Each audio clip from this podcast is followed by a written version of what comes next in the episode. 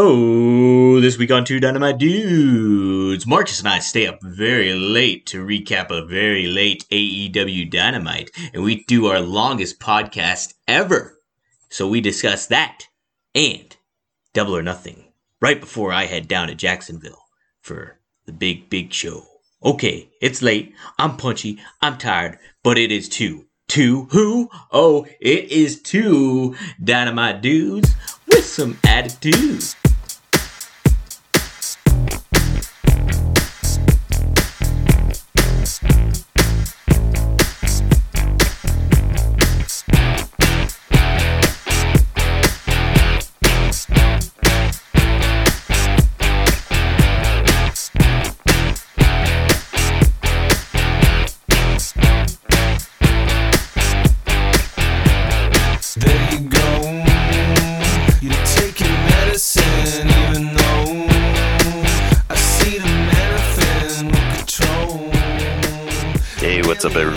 Marcus D'Angelo, uh, not of WrestleZone.com, just just me as a human, and I'm joined by my slapdick brother Dominic D'Angelo, who is of WrestleZone.com.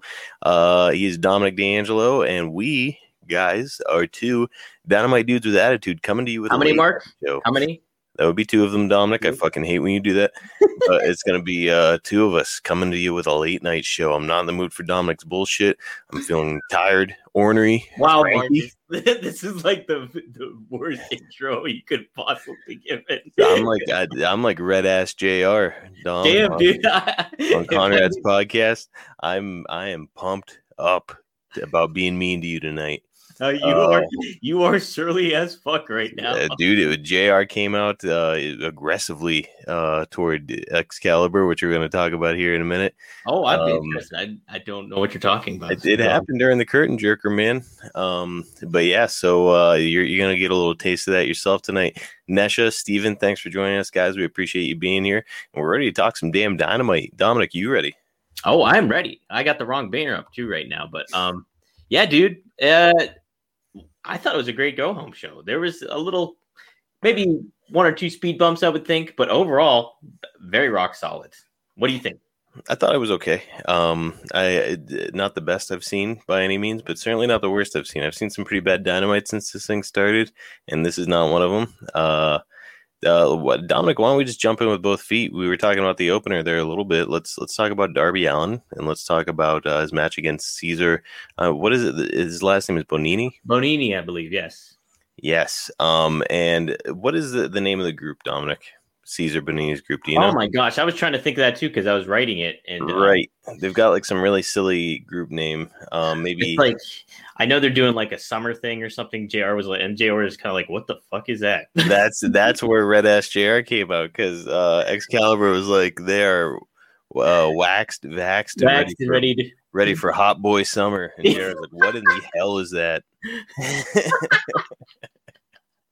Could you can you imagine Bill Watts putting up with that bullshit? Yeah, they'd be like, "Oh my gosh!" Bill Watts would be like, "Get that shit off my television." I think Bill Watts would drag Excalibur just into a broom closet and just whoop his ass.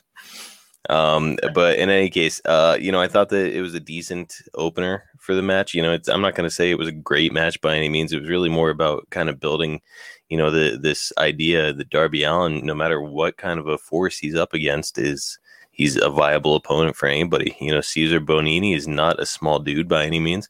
And uh, you know, Darby came out there and, and gave it his all and, and won the match. So I think that it was part of pushing that storyline forward, and then of course, you know, the attack at the end, you know, pushing forward the, uh, uh, getting us pumped up for the pay per view and Sting's first match in six years, Dominic. yeah, in the ring, live, in front of people, in front of me. I'm gonna be there. It's crazy to think that, but uh, yeah, man. I thought, uh, yeah, it was. You're very much right, though. It's it was purpose. I mean, obviously, it's to get Darby over from like you know he's he lost the title, but now he's building back up to getting.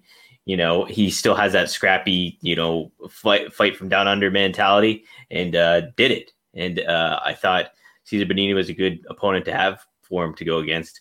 Um, yeah, good opener. And then we get a little bit more later on. So uh, yeah, I thought it was a good good way to kind of kick it off. And again, dude, Marcus, some a big takeaway I think from this show tonight, uh, just having a live crowd back like that was, I mean, spoke volumes. It was it was electric in Daily's Place uh, for this for this thing, and uh, and man, it was it was something to see. Now, I did want to ask your opinion, Dominic. We don't know the name of this group. Maybe Steven or Nesha can smarten us up here. But uh, wh- what? Why? What? Why, Dominic? You know they've they've got this uh, JD Drake guy that I really Yeah. really like. Uh, you know he reminds me of just old school like Dick Murdoch. You know, Yeah. not taking any bullshit kind of a guy. And it's just like, hey, let's throw him in with these guys who are into tanning and waxing. Hang on a second, let me let me shut off my dehumidifier. Oh, it's another run in by your air conditioner or humidifier. The the humidity in my basement is the ultimate heel of my life right now. Well, Marcus, maybe wearing a tassel hat's not helping matters. It, it, is, it is freezing down here. Oh, it's freezing. I thought you said it was humid. Oh, it's humid. Like there's humidity, but it's cold, Dom. Oh, okay. Wow. Mhm. Icebox. We had a run in from the ice man, Dean Malenko. I know. We'll talk about that. I I didn't even mention that last week on the show when I was doing it solo, but that it was cool to see him and really cool that he's kind of incorporated in the storyline too. But um, Anyways, Yeah. Dom, you're, you're a hipster. Let's talk about this this hipster group. yeah, that's a yeah, kind of like a, you know, I. It's, it makes sense for those guys, but it doesn't make sense for JD Drake, really. I mean, I guess that's kind of the point, but uh, I I think they could position him a little bit better, you know, from this. Uh, you know, I'd be more. I'm just more for like uh, uh, Ryan Nemeth and Cesar Bonini as something like this. But my, I don't know. I'm not a fan. Of, I, I'm kind of having the reaction that Jr. is having overall with what. In the hell is that? Um, I'm I'm not I'm not crazy or I, I don't mind Peter Avalon being involved in it, but come on now, like JD Drake, like he's uh, old school to Yeah. the bone. So what are you what are you doing? Mhm. Yeah, it doesn't make sense. Doesn't make sense. Uh, Nesha is happy she's never caught our show before. Dominic, she hates it so far. Uh, no, I don't, I don't think that's what she means. We're we're glad you guys are here. Um, uh, so uh, actually, let's let's hammer on to the next segment, Dominic, because this Sure. is something that I thought was really cool. Um, I really really enjoyed the weigh-in. What did you think? Did you? So okay, they got some real negative feedback on. Um, well, I think a lot of that had to do with Paul White, which we'll touch on. But the the idea of a weigh-in in the first place, I thought was great. I think it hypes this match really well. okay, because like I think so. What I I liked about it, this is what I liked about it, is there was no uh, hijinks. I liked that. Um, nearing the end though, it just kind of felt like they were floating there almost like what's going on here you know they're standing there celebrating in the ring and then cody basically it almost feels like it's like the show goes off the air and then he thanks the fans kind of thing that's what it felt like you know um but I i, did like it. covering for awkwardness. I, so I, I think that Cody grabbed the mic because he's an assertive person, and there was like a lot of awkwardness out there. He's like, "Okay, we got to wrap up this segment," and he just like grabbed the mic and like a very awkward, weird sign off. Yes. Yeah. No, it was it was we It was a little weird, but I liked. I kind of really appreciated that they didn't do anything crazy. And you know what? QT was pretty good on the mic. You know, I like what some of the just. He's like, oh, he's he's heavier than Cody. He's gonna win. Why are you cheering Cody? I said he's gonna win. right, right. I thought it was really. Uh, I thought he did a great job. You know, he's really kind of come out and started to look really good. Um, you know, basically shown all of his best stuff since he became a heel. Um, so I, I've really enjoyed that. But you know, Dom, I think the real highlight of that segment is just Anthony Ogogo in general, where it's just like he's this like hateable, cocky, like douchebag, but he also comes off like you know he's a legit athlete, and it's like this dude would probably kick the crap out of most uh, people on the roster. So it really feels like Cody has to kind of slay a dragon here. Um, so I mean, I feel myself like acting like a mark whenever this is happening, where I'm like, no, dude, like Cody's American, like he's got to come out there. Like I catch myself doing that. I'm like, come on now, but like it, they're they're reeling me in. Yeah. Um, so I I like the angle. Uh, watching Paul White fumble with the uh with the scale? with the scale that was a rough scene. That was hard to watch. It was like Marcus. It was like me when I was at Allan Poe with the door. Oh my god! Uh, none of you know what he's referencing, so I'll, I'll just give you the the Reader's Digest version real quick. Dominic played Edgar Allan Poe, and it was in this old house. And he In had to like New lift, Jersey. he had to lift this door to get up into like an attic for the next scene that we were doing. He was like the host, and he was walking us through the house. He had to lift this door, and the door the door was stuck and he couldn't get it, and some lady had to come over and help him push it open. Just And a I I stayed in character though. I did do that. Remaining kids, I appear to lack I, the upper I- body you- strength. I'm a sickly man. Uh, I'm intoxicated. Uh, anyways, we hammer on. the Baltimore Nesha- libations have gotten hold of me.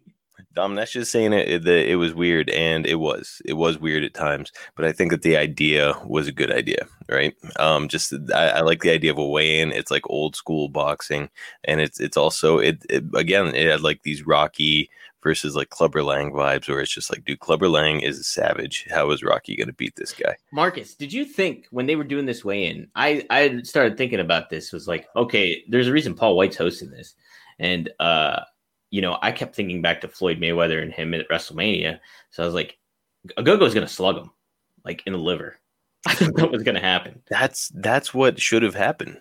Uh, and again, it's gonna like build Ogogo as like this, like okay, he's not a, a massive guy by any means. He's about Cody's size, Yeah, but it's like this liver punch situation of his is just devastating. So I was like, you punch Paul White. I was like super excited about it. So I really want him to do it, and he never did. So I was I was bummed out. But just like imagine you see him nail Paul White, and even if Paul White just goes down to a knee and Ogogo walks away, it's just like Cody might be fucked. it, and it would be added emphasis if Paul drops an f bomb. Like, oh fuck. Yeah, where, they, where they bleep it. Yeah.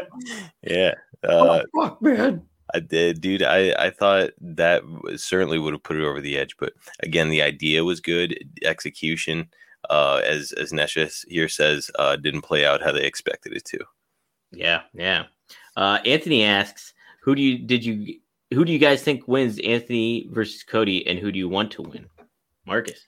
You know, that's that's one of the fascinating things about this angle because it's like you've the, essentially it's it, it it boils down to what uh notion you subscribe to when it comes to pro wrestling right where it's it's like okay we've got an established star it's memorial day um and he's being the american dream so do you put him over or you've got this rising star in anthony ogogo uh, it would be a huge notch in his belt if he got a win over cody do you put him over so uh, it, it kind of depends on which notion you subscribe to when it comes to pro wrestling. Me personally, I even though I love Anthony Agogo and I think he's an awesome heel so far, I think Cody kind of has to win because he's honoring his father and it's Memorial Day and it's it's Cody Rhodes. Uh, he's the face of the company. What do you think? Who man, Mark? I, yeah, you know what? Like I'm thinking from how the story like could get played out. Obviously, you you they set up the pins to get knocked down. It's Memorial Day weekend, American Dream, uh, legacy between that and everything. Uh, plus, like I don't know, uh, Cody spoke about his, his promo. You know, uh, bringing people together. Like that was his goal and in- intention was to do that. And um, so there's a lot that like kind of stakes in regards to saying that. But um, you know, there's also very big incentive too, where Cody is Teflon. Like uh, he could take a loss, and it could be like a jaw dropping kind of loss for him. But like, how big would that put Anthony Ogogo over too? Oh man, that's tough. Like, This is the thing that makes this uh, AEW and what they're doing uh, some of the most compelling stuff in wrestling Yeah. right now. Because it's like, eh, who who do you put over? Like, who should go over? I don't. I I truly don't know. You know, a lot of the time when it comes to modern wrestling, you can kind of predict what finish is going to happen and when it's going to happen. But like with something like this, who knows? Hard to say. right? Jeez, geez, I I want to give a prediction, but I I want to see. ah, you know, I'm really interested to see how what Cody does with the American Dream moniker here. Like, what more are we going to see in reference to his dad or certain things like that? How are we going? to How is he going to convey that? You know, uh, what's going to be different? And then, I, but like, I don't know, man. I I think I could I could get behind either one honestly. For like, Ogogo's getting the rub if they do it well. That uh, even in a loss, but you know, I, I'm okay with either one, either thing happening. I think, Mark. Well, uh, Mike Freeland is saying he thinks uh, Cody's going to put over Ogogo, which again makes sense to me. But I'm sticking with with Nesha here. She's saying I'm picking Cody to win. I agree with her. Um, I think that Cody's gonna gonna go over, and it's, it's we're all gonna get you know it, it's like the Hulk Hogan finish back in the day. Uh, God damn it, Hogan must flex. Uh, where like uh, you know it's hey man, it, it's America, and this is Memorial Day, and Cody's the American Dream. You know, and all the pieces just fit. So I'm I'm going with Cody winning, uh, just because I'm a traditionalist when it comes to wrestling. Uh, Dominic, why don't you go ahead and read Anthony's question here? Sure, yeah. Um, so Anthony says, Do you guys think the Good Brothers get involved in the match with the Young Bucks and the Wild Things, and he and Kingston and John Moxley? And do you like the name with the tag team with Eddie and John? Oh, I like it. Absolutely, I like the, the name, especially you know rolls with the music, uh, which uh, noted Tony Khan bought the rights to Wild Things, but the not not the the Troggs version, but the Major League version with uh, where Wild Thing Rick Vaughn comes out to that version. So that's kind of neat. Um, yeah, I like the tag team name. Do I think the Good Brothers get involved? That's a really great point. Um, it would be a good out for them. And you know what? If they did, if they they lost the Bucks, then that could branch off into a feud with the Good Brothers. You know, I could see that happening. Um, yeah, I just really like. Man, I guess we we should talk about this right now. Is that promo, dude? Like where they're burying the Dior's and uh, Moxie calling them Todd, Rod, and Todd fucking Flanders.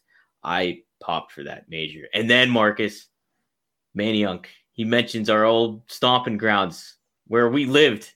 Yeah, I thought that was cool. Um, it's, yeah, Manayunk, uh, just north of Philadelphia. Um, so it's it, pretty cool to hear something like that. Uh, where Dominic and I lived for a Two couple years? years. A couple Yeah, years. two years. So maybe when they rolled into Manayunk to whoop somebody's ass, Dom, we were there. We were there. We were at the what was the name of that Irish bar that uh oh man, that was like real broski and I don't know.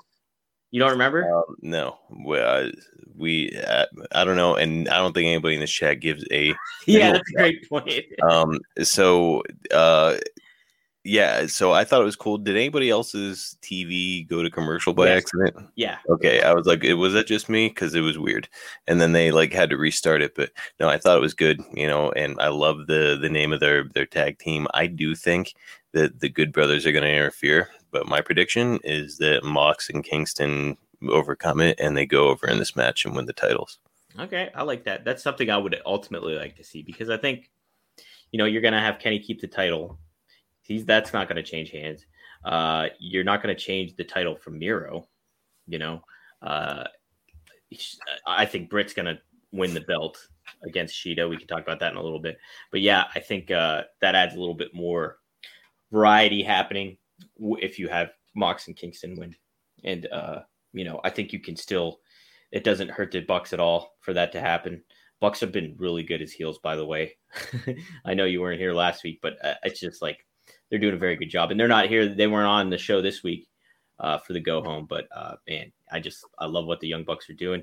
It's great contrast between them and Eddie because they're doing some great babyface work. That what Eddie said too about like you know the locker room and all that stuff really cut into the core of like, hey, you know, guys aren't working and I'm working and John and John and I are working. We're we're representing everybody kind of thing. So I think that was really, really cool. Very well done. I love them as a tandem, dude. Yeah, I agree. Um, and I think I, I want to go back here to something that Steven has said. But first, um, do you think Mike Freeland is asked, do you think the Young Bucks not appearing in a segment with Mox and Kingston hurt the buildup? A little bit. Uh, I'm not saying that they necessarily had to appear in that pre-tape, but not seeing the Bucks come out and retaliate in some way, um, I think is, I mean, it's, it's kind of wrestling 101, right? Where you're, you're building this angle and then it's like these guys are attacking each other, cheap shotting each other, doing things to one another. So uh, maybe a little bit. I don't. I don't necessarily know that it's going to have a major impact on the match, but you know, I, I think it's something interesting to think about. Um, Dom, let's jump up there to Steven. Yes, think we'll, we will have any surprises at Double or Nothing match. Speculation: Andre on Andrade will be in the match. Uh, that would be something, wouldn't it? Um, Would be something. mhm. according to that Flair pop up podcast uh, with Conrad Thompson, um, An- Andrade has an, an upcoming match with Kenny Omega uh, yeah, sometime in the near future. triple triple mania. So like, Right. yeah, So, you know, it- there's certainly a connection there. I would not put it past AEW to, to bring in a talent like that. Or, by the way, I wouldn't be surprised to see uh, New Japan talent come in. How about Yuji Nagata? He certainly got enough of a reaction. he did. I think. Um, I think fans are going to expect somebody new. And you know, if you asked me last week who who was gonna do the run in or who was gonna be the surprise entry, it would have been Paul White. But it just doesn't seem like that now. I don't have that vibe anymore. Um, Yeah, yeah, kind of hard to say. Um, eh, but I'm probably Andrade is is where I'm going with it. Um, we'll move on, but first, uh, Nesha is hating that the Young Bucks are heels. She loves the Young Bucks, um, but she does feel that the Bucks will lose on Sunday, and uh, I I agree fully. I think they've held the, the belts for long enough. Um, I think that Kingston and Omega are kind of ready to be flag bearers in that department, so could be uh, could be interesting. Marcus, this is a great great point by DJ here. Mhm. You think that Kazarian will get involved in the tag title match because of his promo that he gave after him and Daniel split up, saying that he has new agenda now? Listen, that's I think that's that's a great way to get the belts off the Bucks and onto Eddie and Mox. If you have whether he plays evens the odds for Mox and Eddie, because say yeah, like uh Anthony I think mentioned uh, that the Good Brothers maybe get involved. If you have Kaz come in and, and screw the screw them over, I think that'd be pretty damn cool. And like it plays to his storyline more so. Yeah. y- uh, Marcus, you missed it last week. I was talking about uh, how I love. I want to get more Max Payne vibes from Frankie Kazarian, like just going on this solo run of like knocking off the elite one by one. I think Revenge tour. Yeah, revenge tour, baby. I get it. Yeah. Um, one more here. Uh, before we move on, you guys can by all means keep asking questions. I think it's awesome. Yes. Uh, Anthony has said, "Question: Are they building Kenny as a delusional world title holder, uh, where the title's going straight to his head? He thinks he's bigger than the company because he's champion.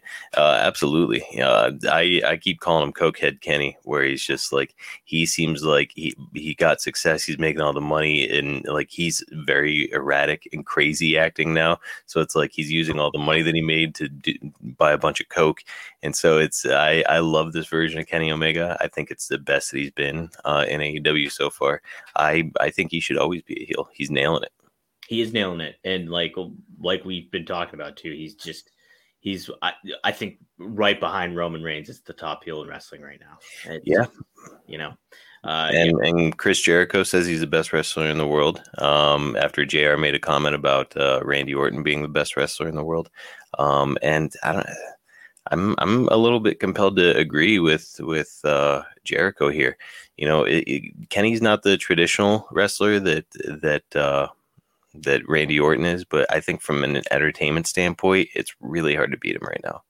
you know you just kind of factor in certain things like what it's i mean again it's like wrestling here is subjective. So it's like you see there's an argument to be made for randy orton being one of the best if not the best.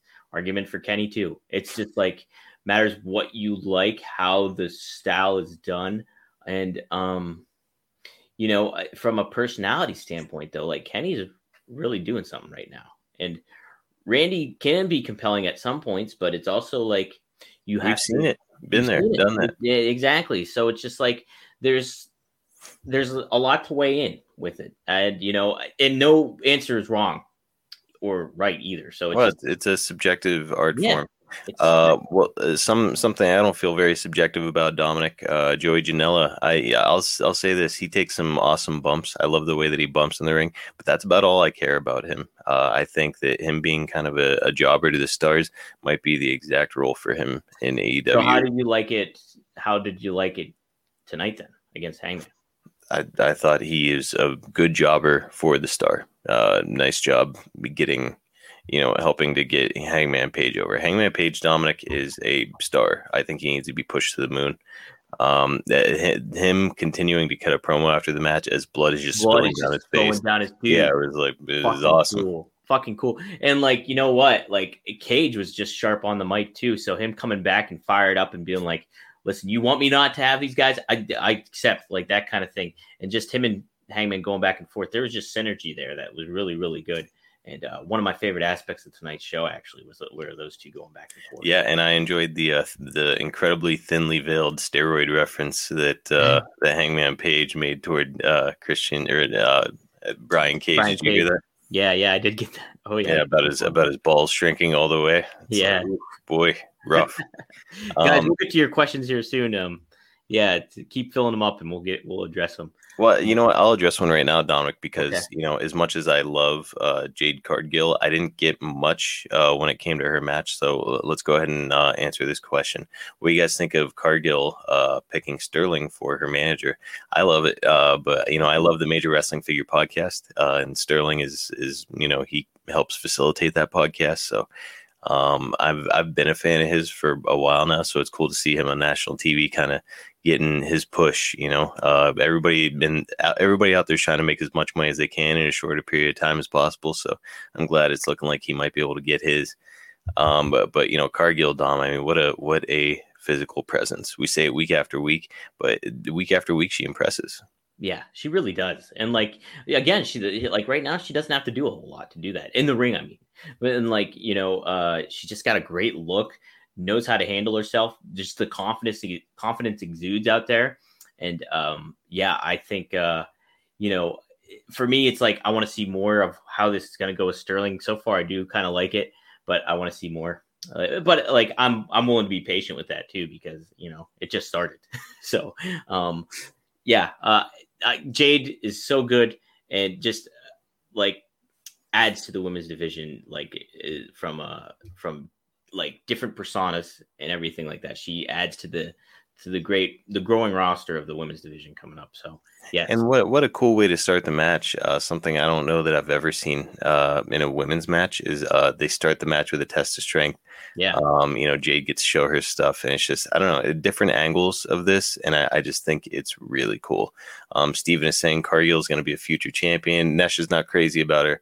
Yep. Um, Mike likes her. It seems so. It's I, I mean, it seems like generally speaking, everybody likes her and is behind her. So I'm excited to see where she goes, and she's got a good mouthpiece there with Mark Sterling. So I think it's going to help a lot. Um, anyways, going back to Hangman Page and and uh, Brian Cage. Uh, DJ Cassier is saying, I kind of see Cage leaving Team Taz if he can't beat Page. Um, me too, me too. And I that's think what's gonna happen. I think that's the inevitable conclusion here, right? Hmm I mean, they they dangled the carrot uh, a couple months back or so like that when uh, uh, when Cage was pushing back against Team Taz, you know, and being like not really agreeing with what they did, and then Sting seeing potential in Cage and stuff like that. I think that kind of like you know lured him in after you know after the the uh, Revolution match, it all kind of started then. So yeah, I think that I think that that's the proper route it should go, and I think we're we've had those teases, and there's going to be a bit of a payoff here coming soon after. It got to be after all those teases, you know. Yeah. otherwise, wh- what was the point in having that dissension among them, right? Yeah, exactly, exactly. So no, I'm I'm with you on that one, Mark and guys. I think that's the way to that's the way to handle it, no doubt. Uh, all right, let's let's hammer on to. Oh wait, we got another question. Cage uh, face turn has been building for some time. This will be brutal, but we'll end in a handshake. Yeah, I agree. I agree with Mike right there. Yeah, I think so too. Um, I, you know, Hangman Page, uh, you and I were saying for a while there that they kind of ruined him with this whole like, Well, you were saying. Well, we no, we were both saying. it. Never mind. yeah, you were in on that, like the borderline alcoholism thing. lonely, he had lonely, hang, lonely, sad hangman. right where they were just kind of ruining him. But I mean, he's trending upward, Dominic, and you know, I, again, it, the the imagery of him bleeding profusely and just continuing to cut a promo was Fucking great cool. stuff. Fucking cool. You want to? Very Yeah, absolutely, man. All right, Um, let's let's hammer on to uh to uh the segment with with Pac, Orange Cassidy, and Kenny Omega. Um so Pac comes out and uh cuts a promo. He's uh soon attacked by Kenny Omega, kind of gets the better of him, but the good brothers even the odds. Uh Pac gets his ass whooped. Uh then Orange Cassidy comes out, knocks out Kenny, and then Pac gets his ass whooped some more. So I don't I don't know that Pac necessarily came out of this looking very good um but you know it, certainly an interesting segment and i'm not normally crazy about three-way matches but i don't know i, I feel like this one could get pretty interesting i'm I, i'm this was I, how to how to begin i'm a little bit critical of orange cassidy as you know week after Yeah. week on the show but like i enjoyed him in that segment I did too. You know, uh, I really did want to see him talk because I think that's like you. We don't get that. You know what I mean? So I Mhm. mean, f- as a build to the match, I thought that was going to be part of it, and we didn't get that. But um, yeah, I did like ultimately like him. You know, uh, like handing uh, Kenny the envelope. that had his name originally xed out a couple times because I don't know if it was like misspelled or he just didn't give a shit. And then he hit like, and then he pulls out the shreds and stuff. I thought that was pretty clever. And then, um, yeah, with Pac, I liked Pac. Like he really packed a punch with being on the mic starting off, and like you know, I think Pac is really going to be a highlight of this match. Uh, Well- especially, it's an indicator that since he did get downed a couple times on this, I think that's an indicator that we'll see more from Pac in the match. And then it's a little bit telegraphed too, in a lot of ways, by Orange getting the upper hand on both of them. Like, so maybe we're not going to see. Obviously, I obviously I think Kenny's going to retain, but I think it kind of further telegraphed that, you know, by uh, how Orange capped it off at the end there. I, I agree that Kenny's going to retain, and you can make the argument that Pac is one of the the top five wrestlers on the face of the planet. I think Yeah. he's unbelievable in the ring. So uh, it's it. uh, No matter how you slice it, this match is going to be good. I don't think there's any other way. Um, Stephen Chambers said a little bit earlier, Dom, if Cage loses and gets fired by Taz, think we may see Samoa Joe. I don't know Uh, about on Team Taz though, right? I don't. Well, maybe because they have those ties from Why not? Impact, Right? Why not? Yeah. Yeah. Um, not to mention, uh, what about we've got a mystery entrant here? Uh, I see. I don't think he's eligible yet. Maybe he is. Uh, from a contractual standpoint, he might have like you know the ninety day thing, and I, I'm pretty sure he probably does, knowing um knowing WWE. So, yeah. Okay. Well, that's a, that's a good point. Kind of forgot about the non. uh, Marcus, look at the, did you see this one by Anthony? Uh, Dom, can you kind of can you kind of surprise that AEW hasn't created a junior heavyweight title with the amount of cruiserweights they have on the roster? Marcus is surprised, or he wants one for sure. uh, week, week after week, it's my shtick. You Yeah, know, I, I say. I say, uh, you know, uh, that Matt Sydal, he'd look really good as an AEW cruiserweight champion.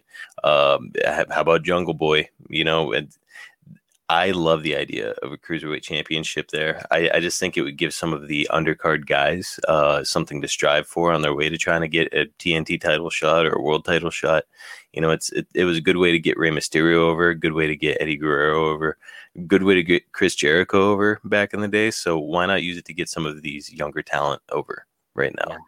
Yeah, it's well, Marcus. You think about it too. Hey, AEW Rampage next uh, next year, the second show. So I mean, there could be some incentive to have a, another title in the mix there. You know, So- No question about it. Um, hey, so DJ Cass here has uh, also mentioned here: Are they building Cassidy to be the new champ? I am kind of going for Pac in this match because he does more in the ring than Cassidy does. So you know, uh, as I said before, I'm I'm usually pretty critical of Orange Cassidy, but um, undeniable reaction from the crowd out there um, when he kind of turned the tide on Pac, you know, after already getting his knockout on Kenny, and then he does the same thing to Pac. I mean, that was a big pop that he got. It so. Tony Khan loves him already. So I know that Tony Khan is hearing this pop because you'd have to be deaf not to. yeah, So um, yeah, I. I I don't know that I, I think that Dominic's correct. I think that Kenny Omega is going to go over in the uh, pay per view match, but I think that Orange Cassidy is certainly trending upward. this is gonna be. It's gonna be a little tease of uh, like a ghost run, if you will, uh, Orange Cassidy being uh, AEW World Champ. This is just the tease to later on. I think we'll see. We'll see him back in the mix again with it. But uh, at this moment in time, it's going to be. It's just gonna. Kenny's going to get the win somehow, underhandedly, and uh, that's that's where we're going to go from there. And uh, Nesha says Hangman is the man to beat Kenny for the belt. I agree with her. Uh, you know, either him or there was somebody else that we we were talking about. I think a couple weeks ago that was would be a good uh, person to top Kenny at some point. Oh, I think were we saying Daniel Bryan if he was ever going to be in the mix? Ooh, wouldn't that be something? That'd be something there. That'd be something. Uh, Nesha is also referencing uh, my cruiserweight division. It's her favorite division. Steven is suggesting Pillman Jr. is a cruiserweight champion. That would be oh yeah, that would be unbelievable. Um, so there's just a lot of directions that you can move, you know. So uh, I, I say why not do it? It doesn't hurt anything to add this belt. I think it, it it would only it would only improve. What do we have here from Mike? Mike says I expect Joe will return to Impact in June and be the next challenge Kenny after his Moose feud. I think that's a really good point too. You know, I all things considered, like why was why in the world would WWE release Samoa Joe is the question, and uh, a lot of people are speculating, hey, is he injured more so, like than than what we're is that why? because like why would you release Samoa Joe? I mean, Bad neck, got to be it. Um, so is, is he going to be any use in the ring? Can will he ever wrestle again? It's it, hard to say. Um, and I think that we can all fantasy book it uh, and certainly hope. Um, but but you know eh, we're not going to know until the time comes. Uh, Dominic, how about DJ's question here? Uh, what about Del Rio being the surprise entrant? He's apparently out of prison, looking for work. Also heard about Mil Muertes as an entrant. Um, I, you know, I I can't picture Del Rio after all the things that have been said about Yeah. him getting a job uh, on any major promotion in America again. yeah, I I agree with you, Mark. Um, that some of that stuff, whether you know it was found to be, you know, real or not, was pretty was real bad, real bad. So I can't imagine, I can't imagine people going, you know, that route with Del Rio. Um, I, Mil the thing is, as, as a worker, I'm sorry to interrupt you, but as a worker, I remember being hyped about Del Rio coming into WWE back in the day. They did awesome vignettes for him. yeah, Came in, he looked like a million bucks. He was a good worker.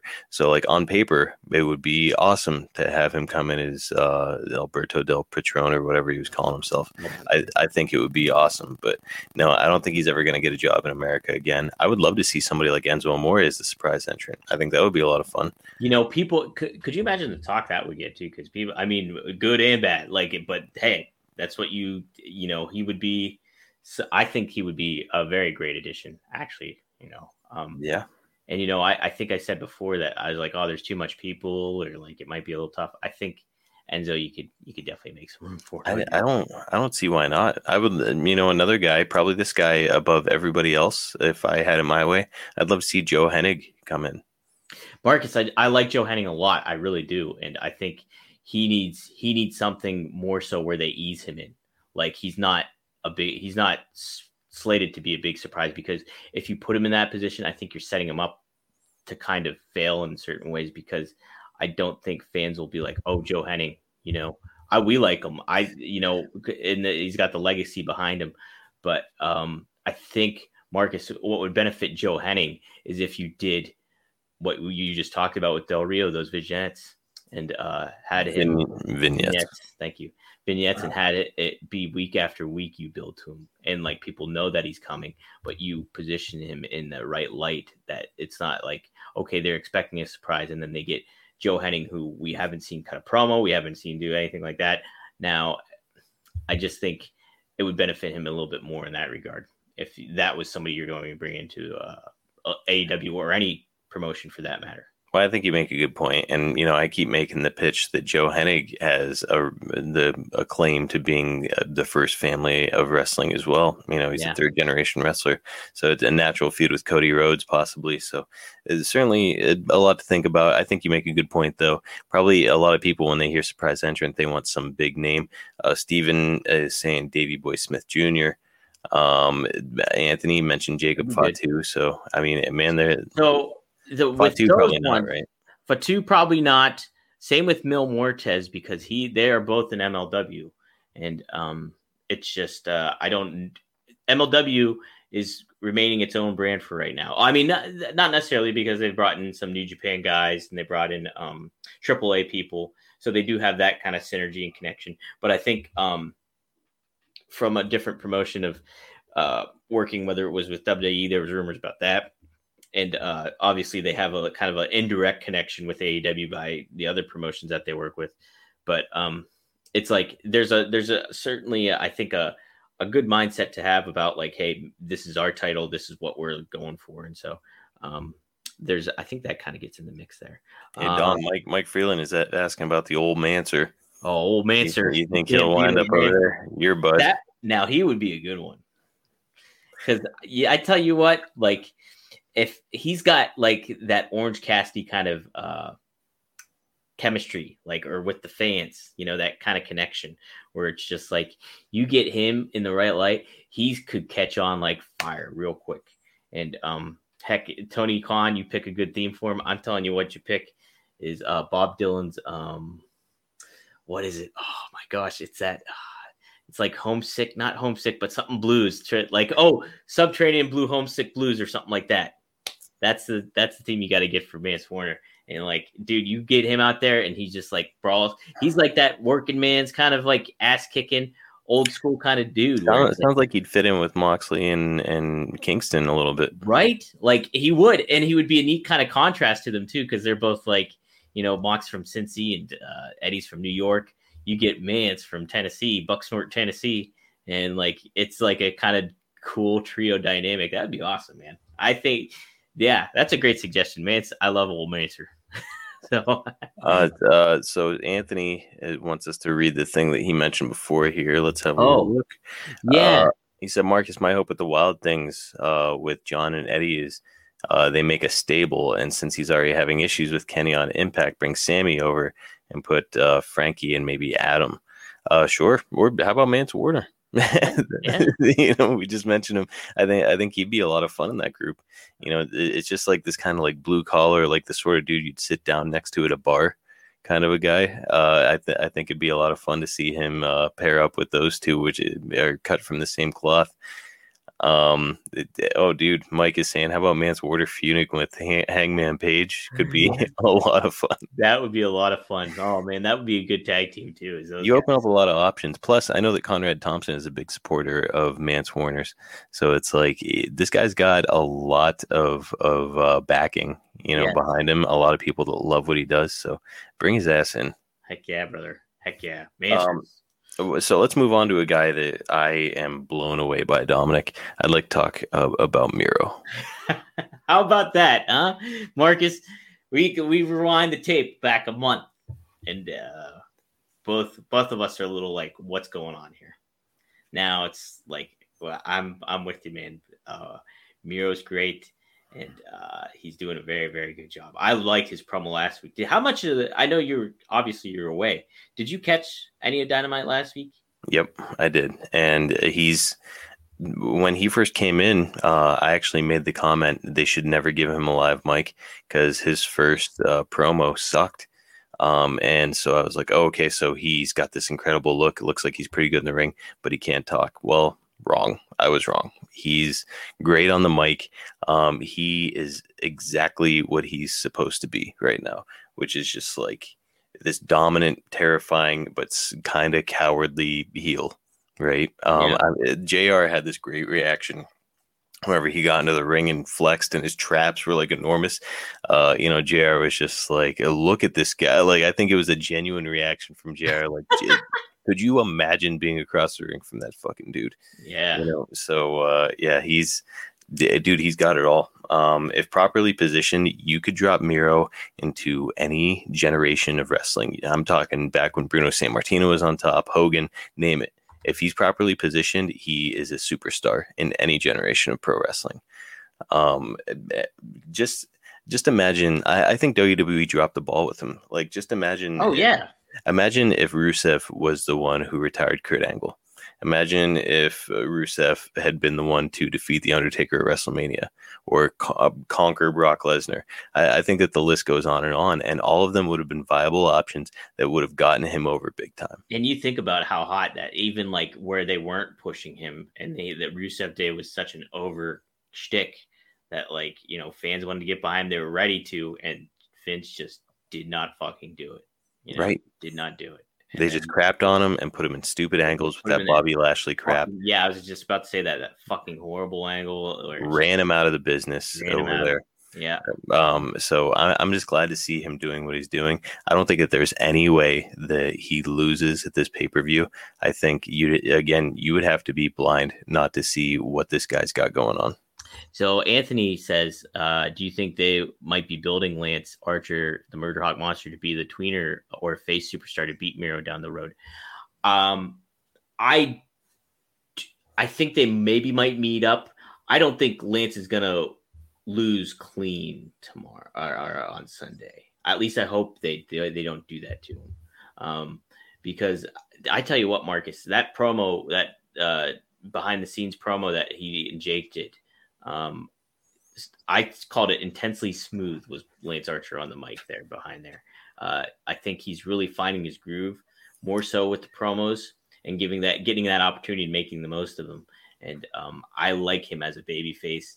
Um, I think something's going to happen where Lance does not win the title, and uh, I don't know if it's going to be a few down the road, but maybe it will be. Maybe it will.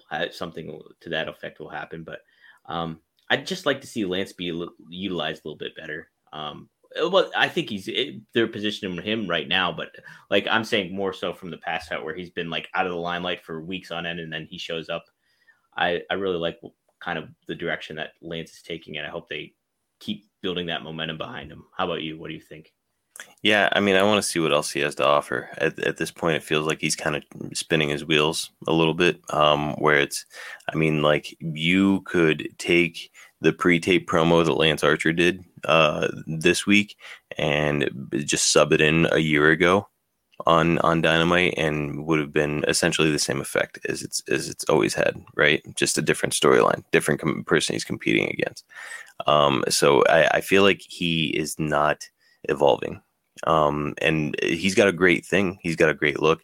I love him paired up with Jake. Like it was interesting out of the gate, but now it's like, okay, what what are we what are we doing? I think they need to. I think Lance is good on his own. So, and I think Jake can benefit from being with a heel, you know, and being the mouthpiece for a heel.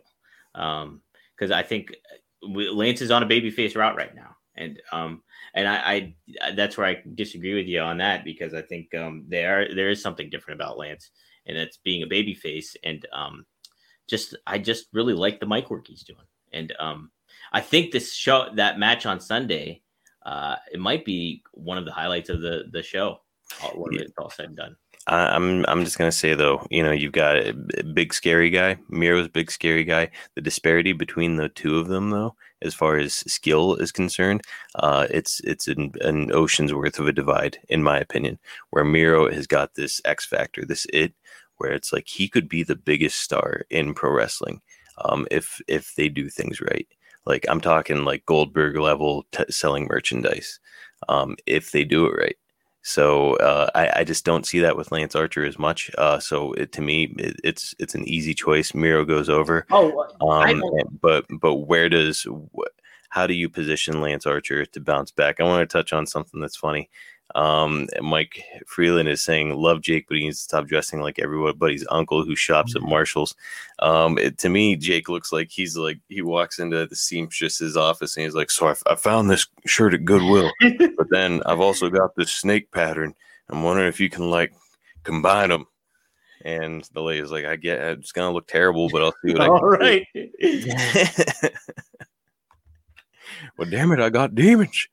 Marcus, I like with back to that point though. Um, I do think, uh, yeah, Miro should win on on Saturday. Um, I just feel like I'd really just, you know me, I like Lance a lot. so I know, I know you like Lance Archer. I like him too. I want to see more out of him. Um, but like,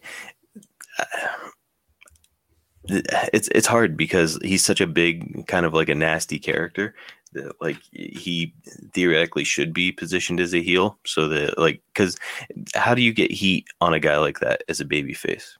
He's he's too damn big. there was somebody I was like, he would be great to pair up with. I who did I mention that like a while back? I was like, oh, he that would be a great tandem where you could make them like ass kicking, ass kicking. Well, I think you had mentioned John Moxley before. oh, maybe that was it. Well, Yeah. how about that? You know, let's bring in Mance Warner. Let's get Lance Archer with those guys, and they'll all be the wild things. there we go. I like it. Um, Mhm. Uh, can't, see, can't you picture like a, a pre-tape with all those guys sitting at the bar together, and Jake's like smoking a cigarette, drinking a club soda with them? Yeah, well, here you go. Anthony says, Marcus, when I look at Mance Warner, he reminds me a little bit of Sammy, and when I come to his style when it comes to his style of wrestling. And if you don't like the comparison, give me a better one. What do you think? Uh, better one. Uh, yeah, I don't know. It, it probably it, it's like if the Sandman had a baby with like Dick Murdoch, maybe. That's pretty, that's pretty. So- something like that. So that's that's about as close as I can Had get. a wrestling wrestling child. right. Um, hang on. Let's let's read a couple more of these. Go ahead, Dom. Let's see. Um, I feel like they know Lance is okay. Luke here says, I feel like they know Lance is a star, but with building, but with still building company the way they want. Honestly, they don't want to push him just to have him lose. Yes, I agree. See, I don't think he's gonna. He's gonna. He'll lose. on Saturday, but I mean on Sunday, but something's gonna happen. Something's gonna happen where it's like because that's the thing that they have been doing with Lance is like when he does lose, it's not necessarily like straight laced. Like something does happen because he is a monster and like you know that kind of thing. So, um, Yeah, I don't. I, I agree with Anthony here. I don't want to think about how that baby got made, but uh, but that's that's that's what it, it makes me think of. Yeah, yeah. Uh, but in any case, uh, let's let's bounce back to Steven. He said, if nobody beats Miro, why not put him against Omega? Thing is, uh, Miro's a heel, obviously. Omega's a heel.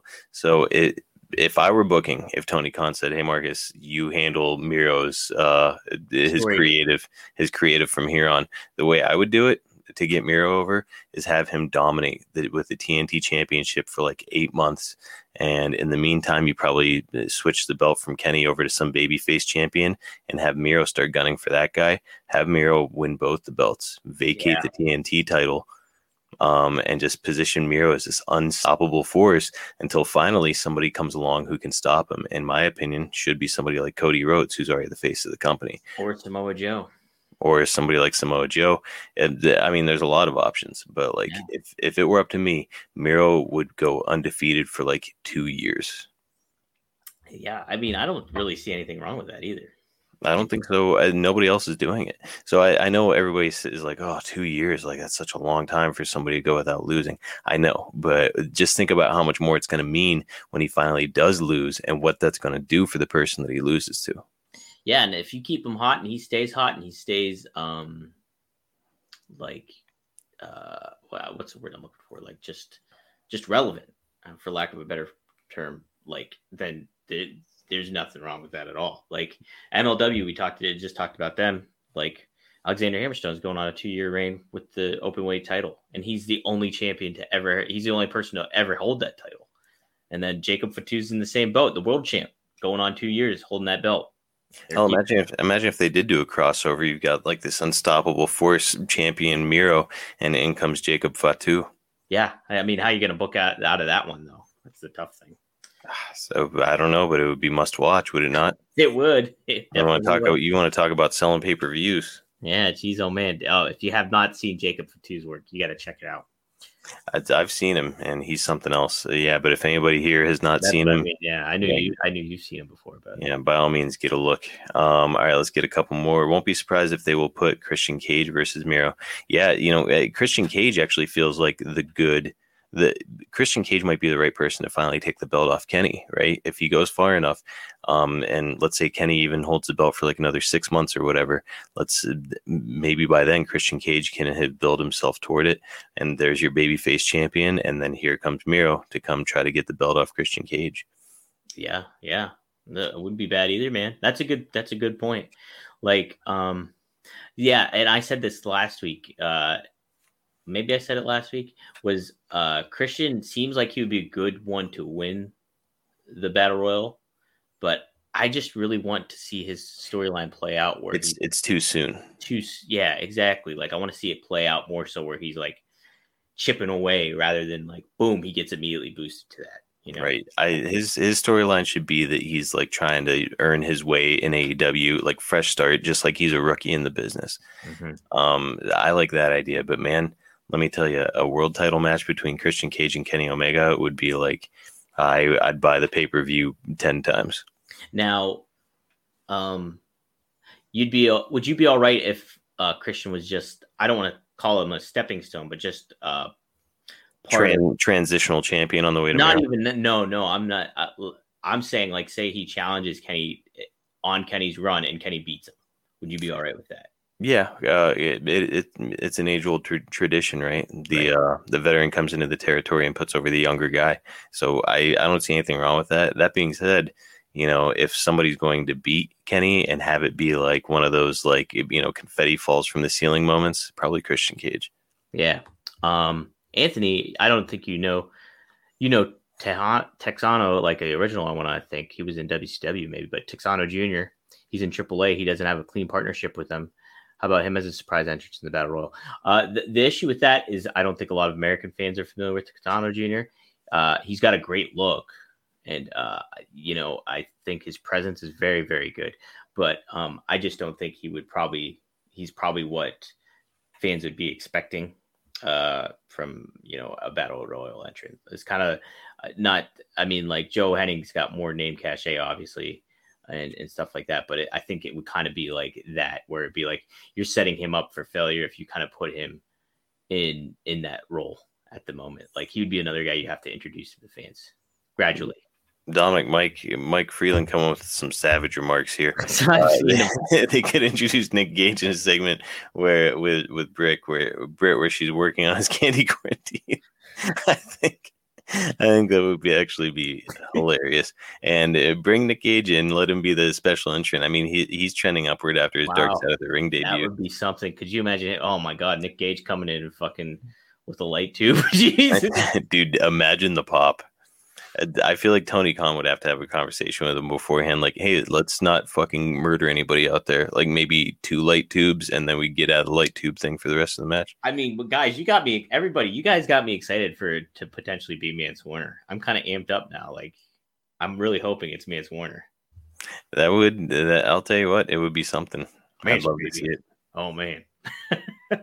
Um, well, hey, you know, while we're talking about uh, while we're talking about Shida and and uh, Britt Baker, let's let's go ahead and talk about that segment. Uh, I got to be honest, I've never been huge on Shida. Um, a good worker, but I think that she she lacks the charisma that Britt Baker has. Um, and in in my opinion, she lacks the skill of somebody like Thunder Rosa or Serena Deeb. She was she's just like she was a good champion, but it's time to put the belt on somebody who's like uh, as as Britt Baker calls herself, the face of the company. I think Britt Baker goes over here handily. Okay. Um, obviously Britt Baker's so like top notch charisma, and what, in that promo that she did tonight was very very good, and what she's been doing has been amazing. And uh, I think it's kind of unfair to say about Shida right now because Marcus, she's only 23, and I, there's nothing wrong with Shida, and uh, but that's that maybe that is the problem. Is she's only 23. Well, Marcus, but the other thing too is like I think from a skill standpoint, she's very good. I think from her being from Japan and even just the way she delivers uh, from when speaking English, I think is pretty damn effective for a baby face. Like even her just saying s- simply matter of factly that this title is for you, the fans, seemed genuine and like I bought into it. And so um I I wouldn't be as harsh on Shida. I get kind of what you're saying. I, I think she's had a great like she's been a very viable champion, especially during the pandemic. But I like I think and I think Britt should go over on on Sunday. Um, but yeah, I think um I think you gotta be a little bit more easy on Shida. Are you still there? Mar- Okay, your thing went out. You're back. That was an accident. So uh, cool look, cool look, uh, great skills. I'm not trying to be hard on Shida. I think I think she's wonderful. Certainly has a place on national television and, and in AEW, but um, it's the divide between her and as as far as skills are concerned or promos are concerned, for that matter. Uh, whenever it comes to uh, Britt Baker or Thunder Rosa or Serena Deeb, it's it's a it's a gulf. It's an ocean between her and them as far as the skills are concerned and that's that's not me digging on Shida. That's me telling the truth about about the situation. I think that Shida has a lot of really good years. I think she's going to get better year after year, and she'll probably eventually reach the level that Thunder Rosa has or Serena Deeb has in the ring, or she'll get the charisma when you know when when she's uh, a little bit older and has a little bit more experience. But she's uh, to me, she's not there yet, and it's time for AEW to as they're building their brand to put their belt on somebody who is a flag bearer, face of the company, somebody who they can merchandise. And uh, these those three girls that I mentioned are the ones. Yeah, I mean, like those are. I think. Yeah, I'm with you. You mentioned. Okay, so you mentioned Serena Deeb, Britt, and Thunder Rosa, right? Yeah, to me, those are the three best women uh, in professional wrestling right now, bar none. I, I mean, I that's I agree with you. It's hard to. I mean, like, you know, you look at uh, some of the. I think the women in WWE are extremely good. And Charlotte, like you look at Charlotte and Bianca Belair and Sasha Banks, but there's that issue of how WWE books them creatively, and I mean that's that just comes into play. So, uh, and like Thunder Rosa though, yeah, can't top her.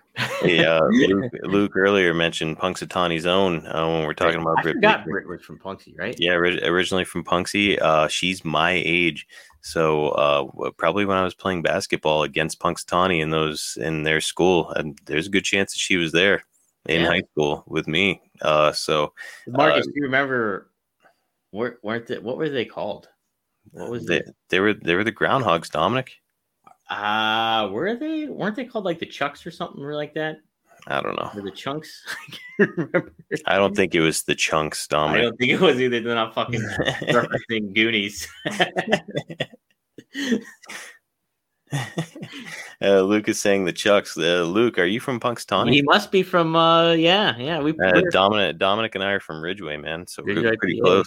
Yeah. Yeah, pretty See, close. I knew it. I knew it. Thank you, Luke. See, I knew it. The chucks. I rode the pine. I rode the pine with the with the when we played the Chucks. I rode the pine when we played anybody. Oh, Oh, Clearfield. Clearfield. How cool. Our sister Wow. lives real close to there right now. Yeah, man. Um, uh, nobody else gives a fuck about Nobody gives a shit about uh, DJ DJ disagrees about Serena Deeb. Uh, we don't want to f- forget about Big Swole. I see a lot of value in Big Swole, especially from a look standpoint. But uh, you know, when it comes to ring skills, uh, she's the current excellence of execution. Serena Deeb, she's unbelievable in the ring. Uh, just go back and watch some of her matches and think about Bret Hart while you're watching them, and like, dude, the similarities are 100% there. Oh. Um, DJ said earlier though he's saying Shida for the win on Sunday. Rebel not Reba will screw something up on Sunday. So he's thinking that this will be the uh the turn in the friendship between Britt Baker and and Rebel, not Reba. How would you feel about that? Because it just seems like it seems like the right moment to give the belt to Britt, but it also like It's it's think- time. It's time for Yeah. Britt to kind of spoil the party and say like, okay, Shida, you won it last year at Double or Nothing. Not gonna keep it this year. And a year's a hell of a run, like too. I mean, you know what? I, I, that's one thing you got to think about too. Um, DJ also says put the belt on Abaddon or Tay Conti. Marcus, you still up on the the Abaddon uh, using sorcery to manipulate Luchasaurus and uh, Yes. turn into like a sinister minister James Mitchell kind of faction. Yep. Uh, we haven't seen Abaddon in a while, but it doesn't feel like that long ago that she was biting motherfuckers on the neck at ringside, you know? So it's, well, let's lean into that. Uh, you know, I'm not saying let's go full blown zombie like WWE did recently, but like, I just like the idea of her manipulating. Uh, like Luchasaurus, like just basically like trying to turn him and like he, putting him in a darker position, making him like this menacing big guy who's like unpredictable all of a sudden because he's being influenced by this this uh, Jezebel um, in in Abaddon. I think it could be a lot of fun. Marcus, and I think like legit, like sometimes JR is freaked out by Abaddon. I think they he said something, or maybe it was Tony, but like, listen, there's something you can do there where it's just like you can make that creepy as shit. Marcus, what's your favorite horror movie? The Insidious. Insidious, yes. Does she give you? I don't know the the context of what the movie has, but does she kind So- of give you vibes from that? So not really, but I'm going to tell you something hilarious. So Okay. uh, every night, I'm the last one to go to bed in my house, and uh, part of what I do every single night, I go and check all the doors just to make sure that it's locked. And For it's ghosts? like, uh, no, I, I just make sure that all the doors are locked. Like we didn't forget any of them uh, throughout the day as we were coming in and out of the house. And so I, I walk around, I'm, I'm checking all the doors, and I all I'm all I'm using is my flashlight to get around. And I always picture it, it never fails. Every time I'm like I turn to my dark kitchen with the flashlight, I expect to see Abaddon just standing there.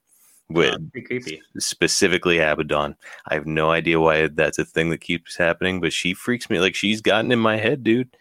Um, so like I, I think that she could be a real star. Again, it's about positioning. I mean, uh, when's the last time we saw her on national TV? How are we using her? Who are we pairing her with? You know, her by herself, I don't I don't know that it's got legs to last a really long time. Her paired with somebody like Luchasaurus uh could be a lot of fun. could be a lot of fun could be very creepy and um obviously i wouldn't want to do like too too much supernatural stuff but i think you could pull it off with abaddon to an extent you know I don't see anything wrong with her. Like, no, she's not a zombie. No, she's not actually dead. But maybe she thinks she is. And she, as a result, is fucking biting people on the neck. Uh, I don't see anything wrong with it. Uh, Anthony says, I don't think Thunder Rosa really needs a title to be legitimate. She's one of these people that kind of like The Undertaker that really doesn't need a title to be legitimate. Now, yeah, I see your point. I do. But I think like that uh, she's somebody that like deserves to be the champ. And uh, it just, it enhances your belt if you have it on Thunder Rosa. So, uh, you know, now like I and like she's such a fierce competitor that it wouldn't make sense from a like if you look at somebody like a Roddy Piper who didn't necessarily need the belt to get over. Uh, I I don't think that I think Thunder Rosa's over, but um I I think like you know part of her nature and who she is as a, a star. It's almost like like Marcus, we've compared her to like like a big star like Hulk Hogan and stuff like that, where it's like, okay, you have that star, you should put the belt on. Or and I, I always say say about her that she could be like a Stone Cold Steve Austin if if uh, if positioned properly. I really truly see that in her. Yeah, And so, uh, did Stone Cold Steve Austin need the belt to be over? No, he was over. But the thing is that the crowd wanted him to be their champion because they liked him so much. And I think it could be the same thing with Thunder Rosa, where it was like there's this slow, slow build. It's like this train that's, that's slowly picking up speed, and everybody's waiting until this train picks up so much speed that it, it explodes. And that's that's what happens when you win the title. Like where these fans are like, okay, this this train is moving. Like, is, are, are we finally going to get there? Is she finally going to win the belt? And when she does, it's like it the the damn roof is going to come off the arena. yeah, and you know, like you look at it, uh, like it, just imagine like if you were to have Steve Austin and then just not put the belt on, him. like it would not make sense. He didn't he didn't need it theoretically, right? Uh, he was he was already super over. Um, but, But like, like, where are but, you going to but go? with putting putting the belt on him legitimizes the belt. And uh, and uh, again, it's we're we're coming down to like thinking about merchandising, T-shirts, um, be- uh, personal appearances, uh, being on on uh, other TV shows.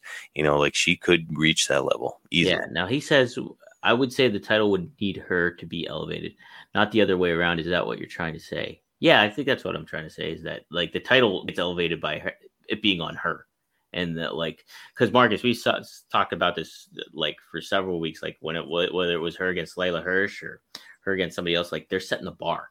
Like Rosa sets the bar for women's wrestling. So if you put the title on her, boom, it's right there. Like you know, that's that's the belt being set. Well, just under this one, Dominic John has said, "Who should Thunder Rosa go after? Winner of Serena Deeb versus Riho, or winner of Britt Baker versus Shida?" Uh, the correct answer in my book is both. I think that first we need uh, the rubber match between her and Serena Deeb, um, and she has mentioned um, she being Thunder Rosa pronouns pal. She has mentioned a Friend few of the show, Thunder Rosa. yeah, friend of the show, Thunder Rosa. Dominic and I were fortunate enough to interview her not too long ago. But she mentioned, um, I think both to us personally and later on on Twitter, that um, she would like to do an Iron Man match against Serena Deeb. So I think that that should be the ultimate. That's where we go next. Is when Serena Deeb beats Riho, which I believe she will.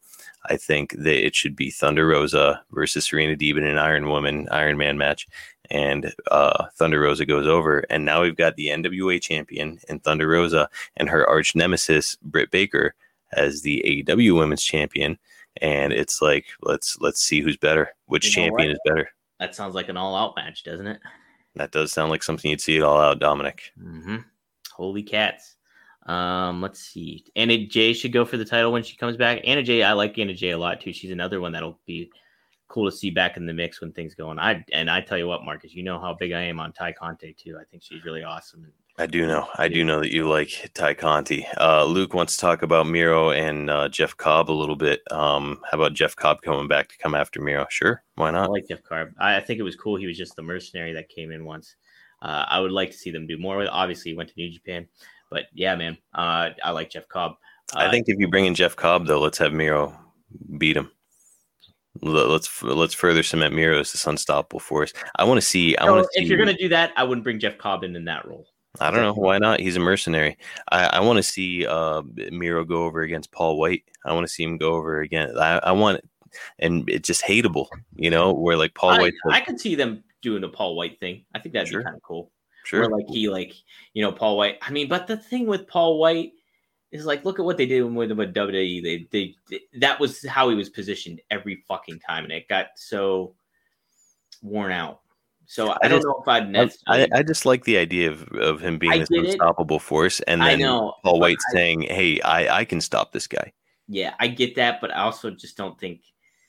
I think it's just uh, too okay leaning into Paul White being just fodder. You know, I, I- if you're gonna use Paul White, I would probably not use him as fodder. I say use him as fodder. He's an I announcer. no. He's an announcer now, Dom. He's not. He's yeah, not but Marcus, anymore. I just think WWE did that too much, and like I just don't. I think if you want to keep Paul White somewhat relevant and strong, I just don't using him as fodder again, even in somebody as big as Miro. I just don't. I don't. I'm not for that. I don't think it's Strong disagree. Um, Anthony is Fuck asking. fuck you. Uh, Anthony is asking. Marcus, AEW decides to debut a hardcore title, and they come to you, how would you book that title as the debut? Um, so I don't like the idea of a hardcore title personally in AEW. Uh, reason being that I think that hardcore matches are best when they there's there's a better a deeper meaning to them right? Where it's just like this is this last resort. These guys hate each other so much and they've been through everything in this rivalry that they're just like you know what? And no holds barred. Let's let's just uh, no rules no referee. Who's the better man? Who's who's going to be standing at the end of this? I think that that's how you should use hardcore matches in pro wrestling. Otherwise it becomes like uh it becomes like the pornography of, of pro wrestling right? Just like this cheap quick hitter like entertainment um, that being said, if you if Tony Khan is like, no, dude, we're doing this. I'm paying you a lot of money. I'm gonna twist your arm and Do let's let's let's get this title in here. Um, I think that you bring in somebody like Mance Warner um, and have him bring his own title in and I say like, Mark. come in and say who can take this thing for me. That's yeah, almost like a beer drinker's title or something. Like Exactly. Like he brings in his own that. title and he's like, he's like, it kind of- who wants to come see if they can get this off of me? Come on at me. I Mhm. like it. I like it. Yep. Damn it, Uh, Mance. I hope you're the guy. oh, the old Mancer. Old Major. Um. Okay. Yeah. Uh, Luke says they already have an FTW title, and Brian Cage doesn't do shit. Um. Oh, Stephen Chambers. Like to see Purrazzo and other wrestlers from Impact and AEW spicing things up in the women's division. Yeah, I mean, this is something I've been uh, uh, hollering for weeks on end. Is like Impact has such a great women's division too, and uh, to utilize somebody that's great as Deonna Purrazzo is, uh, yeah, you cannot go wrong there. Um, Jordynne Grace is another one. Um, geez, Lee's very, very good. Uh, there's there's a lot of women talent and and uh, impact that could that could be utilized well. If you're gonna bring any women in to help spice up the division, I think it it starts and stops with Mickie James. Right, right, and like so, she should be definitely be on Tony Khan's tap coming up. You know, uh, there's there's some talents out there that that could be really be beneficial. You know, and uh, Mickie James, no doubt, doubt's one of them. You know, um, No doubt about it. how about Okada and Ibushi making some AEW appearances? Yeah, I mean, that's eh, heck. I think that's what you ultimately want to see are those two guys uh, show up. And um, Marcus, we didn't even talk about this. I, that Tony Khan fucking just going right at the throat of WWE right before Dynamite aired tonight. Yeah, I'm I'm sure everybody's seen it, but it, you know, in a nutshell, if, if you're unfamiliar, uh, basically WWE was rumored to ha- be building a relationship with New Japan Pro Wrestling, and uh, so so Tony Khan had a little response on Twitter, which I re- I recommend everybody go and watch because it's really entertaining. Um, apparently, he did it in one take, according to Tony Schiavone, which is really cool. But basically, he came out and said like, "Oh, that's interesting. Like this this other guy who happens to have the last name Khan in Nick Khan, WWE." Nick Khan, yeah. Nick Khan, he's been uh, allegedly been talking to New Japan. Incredible, he covered so much ground in two months when I've built this long term relationship with them. You know, so he basically just calling them out, um, saying that they're full of shit. And uh, I just think, yeah, I mean, it's cool, and this is kind of what we as fans want, right? We we if you're gonna wink at me in pro wrestling, I don't, I normally don't like being winked at in pro wrestling, where you you break the fourth wall. But if you are gonna wink at me, wink at me by talking about your competition, which is a big no no in pro wrestling, ever was for many years. Yeah, uh, Marcus, I was like, I was all for it. I like p- people really do take exception to when uh, they see some say it's like lowbrow or low rent to like try to take digs. Marcus, it's it's getting it gets people hooked doing that kind of shit. Dude, do you remember Slamboree 1998 where Eric Bischoff is telling Vince McMahon that if he I'm shows up, excited. he'll kick his ass? I and legit, Marcus, I was like, is Vince gonna show up? Me What's too. gonna happen? I Me mean, too. obviously, I was 13, but like, I don't know the I don't know the ins and outs of anything like that at that point. But uh, it's still fucking intriguing. Yeah, that's what you want to be like. Okay, wow, could we see like Stone Cold come to WCW? Could we see like that's the that's how but my fucking adolescent brain worked. And according to Jim Cornette, Vince McMahon wanted to go. Uh, He he had to be like talked out of it. He was like, "Oh. I will kill him." um, Anthony also said, and this is something you and I talked about before. How about bringing Rosemary? in Oh yeah, Marcus, that was your thing, dude, Rosemary, Abaddon, and Luchasaurus. You get that dinosaur mask off Luchasaurus and get him some creepy ass mask. Yes, put that on, or paint. right? Or paint his face. Yes, because he's he's already got those tattoos that already look a little bit creepy. His hair is like two different colors. He's got like the green beard thing going on. Like he's sort of a creepy looking dude to begin with. You just add like a couple elements to him, and it- basically he's under the spell of these two these two women. Um, it, like, dude, he could be. I would immediately start liking Luchasaurus. Yeah, yeah, Mark. It would be very, very interesting. Uh, Marcus, did you hear uh, what? How much did you hear about the New Japan WWE relationship reported? Not much, dude. I I didn't I honestly didn't put a lot of stock into it. Um, it, it to me it sounds like bullshit. But but who knows? I mean, you know, New Japan Wrestling, pro wrestling might just be open for business and willing to work with anybody. Um, New Japan, yeah, Mark. They're trying to get to that American base, and you know, um, you know, they have New Japan America, but I think they really want to create some ways. But heck, you're going to either if you go with either promotion, um, you know, you're obviously going to make some waves in in the United States because those are your two big promotions.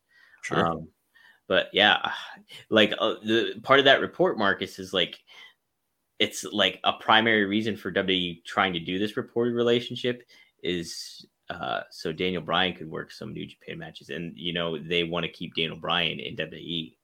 Um, so that's kind of I think what they're if it's true, that's what they're angling at. Um, you know, it, could you imagine like okay, the simple reason that they want to keep Daniel Bryan, they're gonna fucking work with a, a promotion outside of WWE.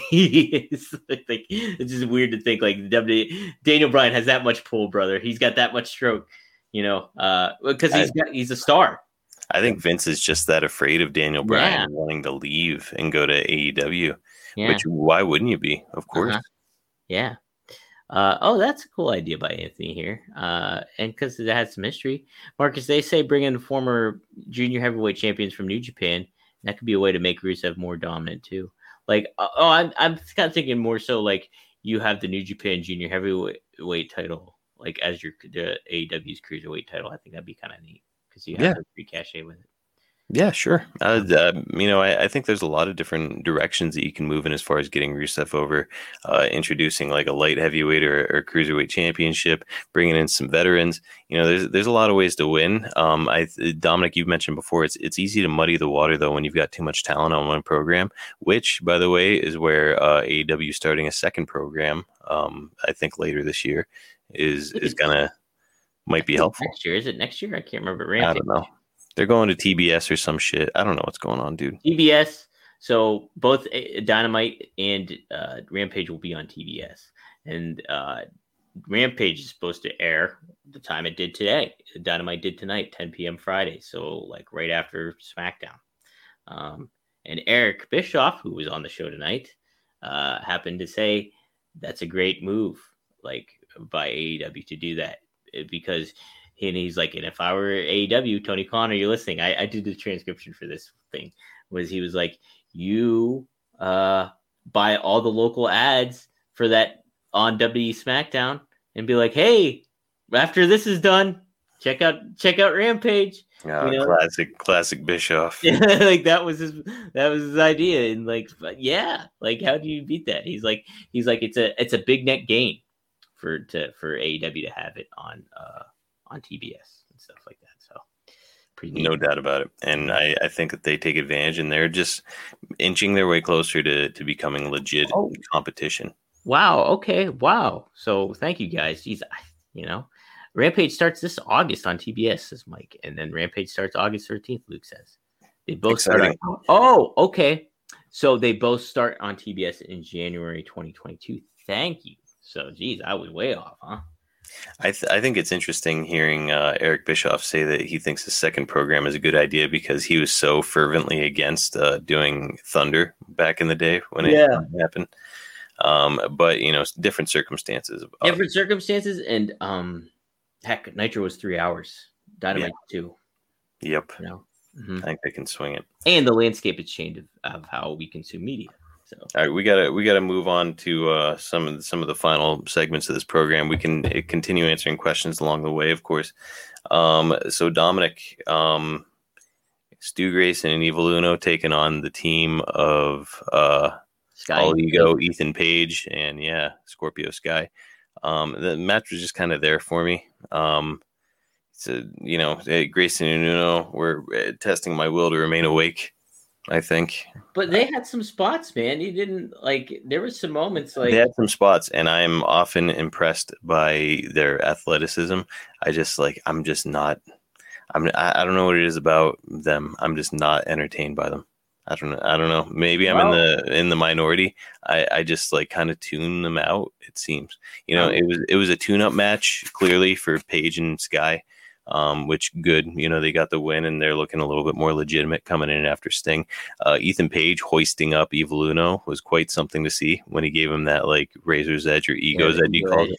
Mhm. Yeah, so uh, I thought that that was a, a real spectacle, but like the mattress is kind of there, dude.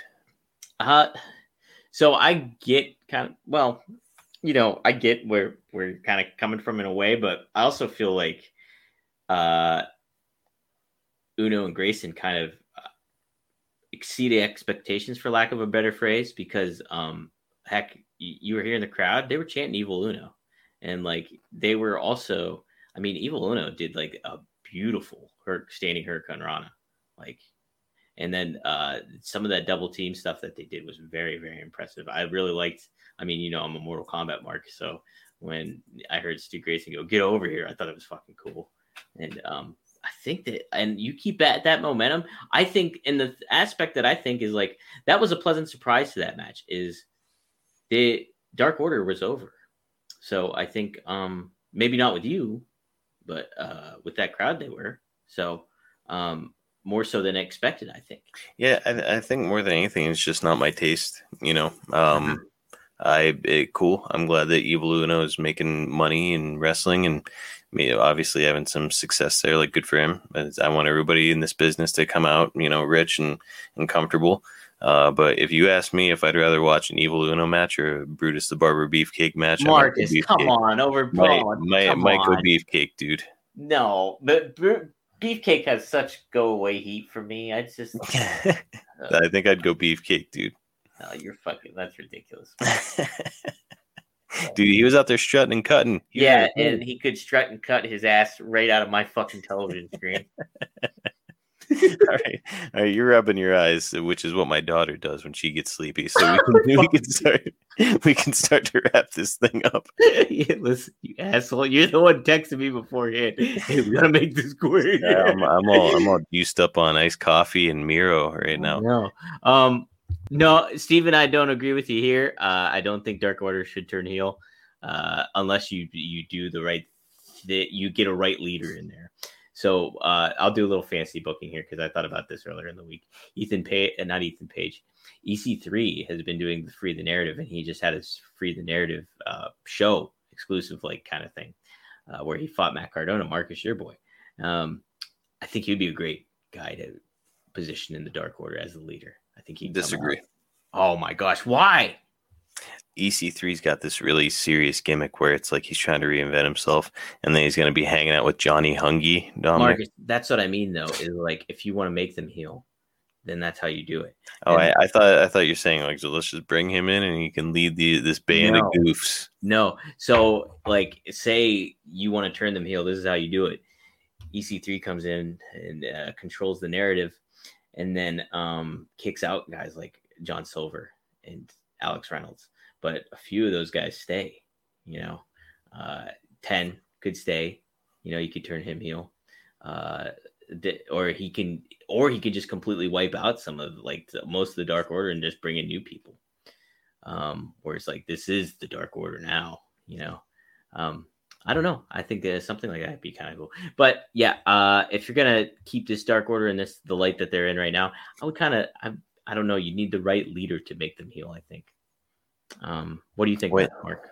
Well, yeah, if you're gonna go heel and pull moves like that, where he's like he's gonna cut the silliness out of the Dark Order, then I, I think you might have something. Plus, I would like to see John Silver in a uh, solo run. You want to talk about somebody being fun on the way to a uh, in a tournament for a uh, cruiserweight championship? I think John Silver and uh, Reynolds could certainly lend to that. Um, so I w- I wouldn't mind an angle like that. Um, it, honestly, it kind of feels like the only way to go. I know you disagreed earlier with uh, Steven saying that they, our Dark Order should turn heel, but I kind of agree. I liked them better when they were trying to be edgy and they had like those creepy vignettes that they had going on. Like I, I thought it was pretty cool. Um, and then all of a sudden, you know, once Brody died, which by the way, rest in peace, uh, he, they they sort of kind of went off the rails a little bit for me. Yeah, I mean, I still think they're trying to find their footing in a lot of ways. You know, it's not, you know, if you're to turn heel, you're still trying to find your footing. If you're staying babyface, you're still trying to find their footing. It doesn't matter how you position them and stuff like that. Like it's tough. I think it's a tough kind of spot. Um, I think there does need to be some sort of leader there, though. You know, Well, uh, and Steven had mentioned Eric Rowan, Eric Redbeard, and I agree with that. I'd like to see him in that position as well. I think it could be him or or Page or not Page, uh, EC3. yeah, well, yeah. EC3, I think would be perfect for it. Yeah, EC3's got this great intensity. Uh, he's he's got almost like a Punisher gimmick right now, where he's just like kind of out out to make a name for himself Yeah, uh, and and kind of change wrestling to his, what he wants it to be. So kind of a, a pretty cool position to be in. Um, all right, last segment, Dominic. Uh, we got Eric Bischoff coming out. We've got the inner circle. Kind of in a weird way, felt like they were they were saying goodbye, right? It did. You know what? It really did because like they're like, if this is the last you see of us, like usually when you cut a promo like that, you know, uh, you're typically you're not setting it up to be like, hey, we're we might be lose. This might be the end. This could be. They're usually saying, I'm gonna we're gonna fucking win this thing. You know? Right, right. And and they had like a cut together video of like their greatest moments and stuff, and it's like, yeah, sort of feels like they might break up. I got a feeling that Chris Jericho's getting ready to go on tour with Fozzy, so sort of makes sense for them to do that. Well, he's hurt too. Like you know, his uh, the arms all. You know, yeah, I get like. It just seems like to break them up right now. It just doesn't seem like the right thing to do because they have a fresh new look. They, uh, I think they have a new attitude, and uh, I just think there's there's maybe so, still some more momentum. But like, you know, breaking it up, maybe they did run their course. You know, in a lot of ways, you know, you've if you break them up there, they can go their own route as baby faces, and you can maybe turn like maybe keep somebody like Hager as a heel, where I think he he lends himself to more being a heel. Although I did like what he said in that promo tonight. Um, Santana, man, dude, that guy is fucking great on the mic. Yeah, he's awesome. yeah, Uh, I think Santana did a great job. Um, I think it, I don't know. It sort of makes sense to me that they would they would split up just because you've already got a strong tag team with uh, uh, Proud and Powerful. yeah, Um, then you know, I, I think Jake Hager is going to do just fine on his own if they position well. Guevara is ready to uh, go and start his solo run, and Jericho might be going on tour. You know, so yeah. I mean, I think that's the big catalyst is if Jericho's like, you know, going on tour and stuff like that. You, it'd be tough to like, okay, you, your leader's not there on a regular basis, so how how are you guys a faction necessarily? Um, so I could definitely see it from that. Uh, actually, what DJ said here a little bit ago, Gu- Guevara could go back to heel and cost the group the match. That's sort of what I was thinking of while they were out there. I was like, you know, if if they are going to break up, it could be interesting. To last person you'd expect to align himself with MJF would be Guevara. Uh, what if he did though?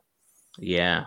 Okay. Luke says here, Inner Circle going to win, which halts MJF's push for a time, but they will work the kinks out afterwards. You know, yeah, you know, that makes me think more about it too is like Inner Circle wins because listen, you, if they lose, it's like twice they lose. And then, uh, what kind of feud was that almost? But if they win, you have the rubber match. So there's still that rubber match, and there's still legs to have a feud down the road where you're like, you can build to it by like having like what we were talking about before is like singles matches and and feuds in between like certain people in each faction, you know. Um, so there's something to that. Uh, and then it kind of leads into the, the aspect that Anthony pitches here too. How about refreshing the lineup for Inner Circle, having Sammy become the leader for a little bit and bringing someone else to be in the spot that Sammy is in right now? How would you feel about like Sammy taking like an interim role as uh, the leader of Inner Circle? Well, I don't, I don't see anything wrong with that. Um, you know, Sammy is certainly uh, positioned like he's going to be a future superstar. So, you know, if they want to kind of move that, kick that can down the road a little earlier, Yeah, Why not? More I think about that, I really do like that actually because, like, you know, Chris Jericho could be like he gets taken out in the Stampede match, like bad, and uh, there therefore he goes on tour, and then you have Sammy. He'd be like, Sammy, you're the guy right now. You have to take control and, and make make it happen. Um, how how excited were you when I assume you thought that uh, Eric Bischoff was about to name drop Scott Hall on Marcus, you AEW know, Dynamite? you know, is really I was hoping. I kind of dropped what I was doing. I was like, he's about to say Scott Hall on AEW Dynamite. Is he gonna say Scott Hall? hmm I, I was a little bit bummed out he didn't. I know. Uh, dude, so I, I think about this sometimes. Scott Hall was in AWA, WWF. He was in WCW. He was in ECW for a, a hot minute. Um, bring him into AEW, and he's kind of hit them all, man. He hasn't hit ROH though. Right, but he was in WCCW. Like he was, he was, he was in the Florida territory. Uh, so he's he's he's been in New Japan.